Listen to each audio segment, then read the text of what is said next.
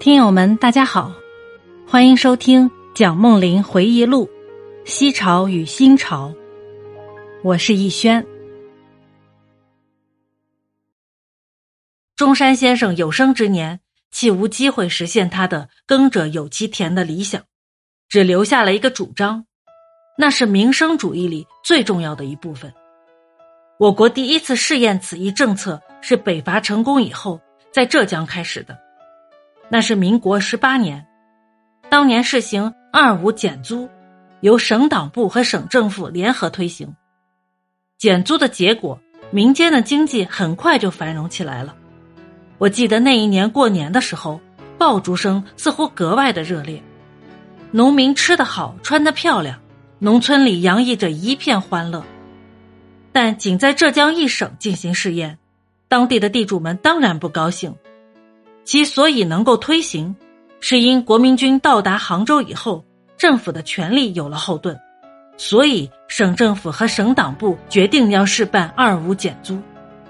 当时是没有法定机关或民意机构可以反对的，像现在的台湾就要经过省议会的通过了。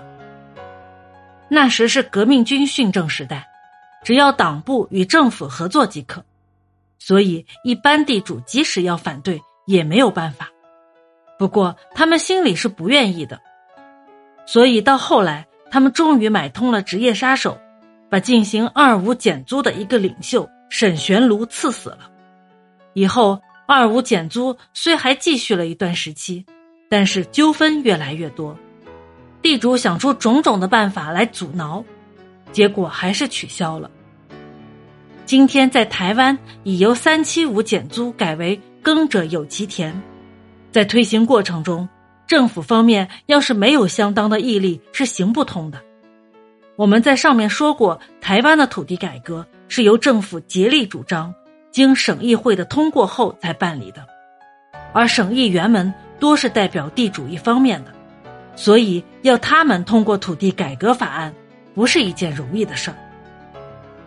抗战期间，陈慈修先生任湖北省主席。因战时有安定社会的需要，他就在湖北推行减租。眼看减租以后，民间的经济状况果然好转起来了。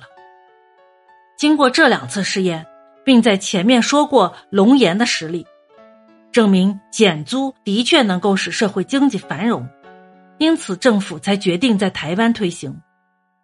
若没有湖北、浙江和龙岩的潜力。或许大家还不会有这样的信心和热心。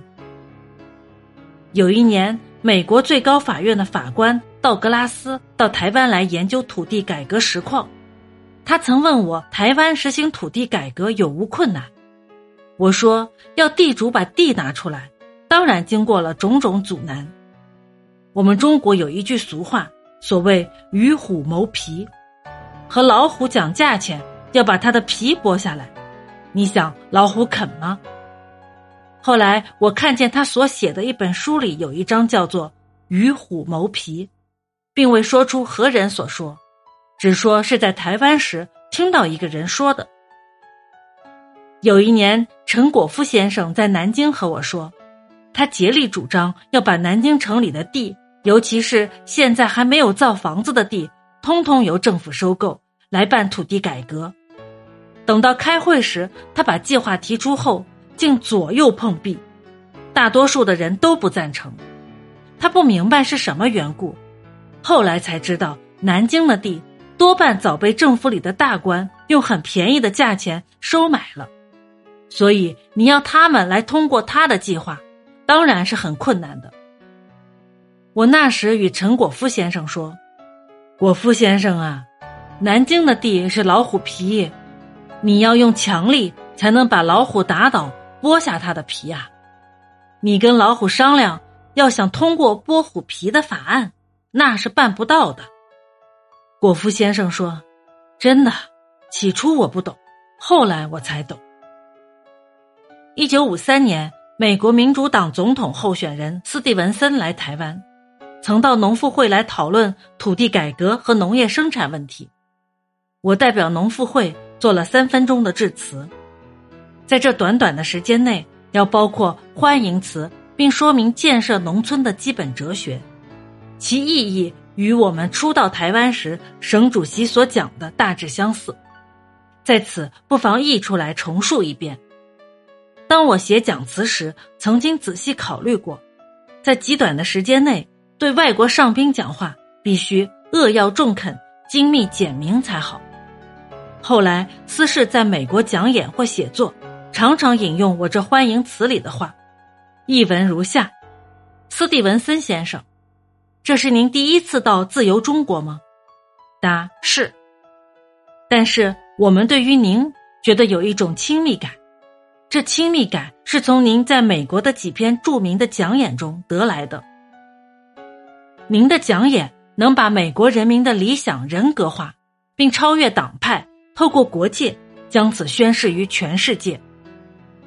这种人格化的理想如空谷传音，拨动了千千万万人民的心弦。我们希望您能在这儿的农妇会里看见与您相等的精神，虽然看起来不免渺小一点。农妇会的工作是根据两个基本原则：一、社会的公道，换言之为公平分配；二。物质的福利，换言之为增加生产。我们想要把这两者达成平衡的境界。单独的只讲社会公道或公平分配，其结果是均贫；反过来说，若只讲生产，其结果会使富者更富，贫者仍贫，贫富悬隔的鸿沟因此更加加深。土地改革为讲社会公道最紧要的工作。台湾的土地改革在今年，也就是一九五三年年底可完成。土地问题自汉代以来就是循环不已的人民叛变之源，好几个强大的朝代被农民革命狂潮所卷去。增产最基本的工作是水利、肥料和病害虫之防治，很谨慎的能把分配与生产配合起来，在世界这角落里。是解决农村问题的一把钥匙。我们的眼看着天上的星，我们的脚踏着地下的草根。我们从农民那里学习，不以我们的幻想去教农民。我们的理想是很高的，我们的办法是很切实际的。斯蒂文森先生，我们想您会赞成的。本集播讲完毕。感谢您的收听，欢迎订阅、收藏、评论。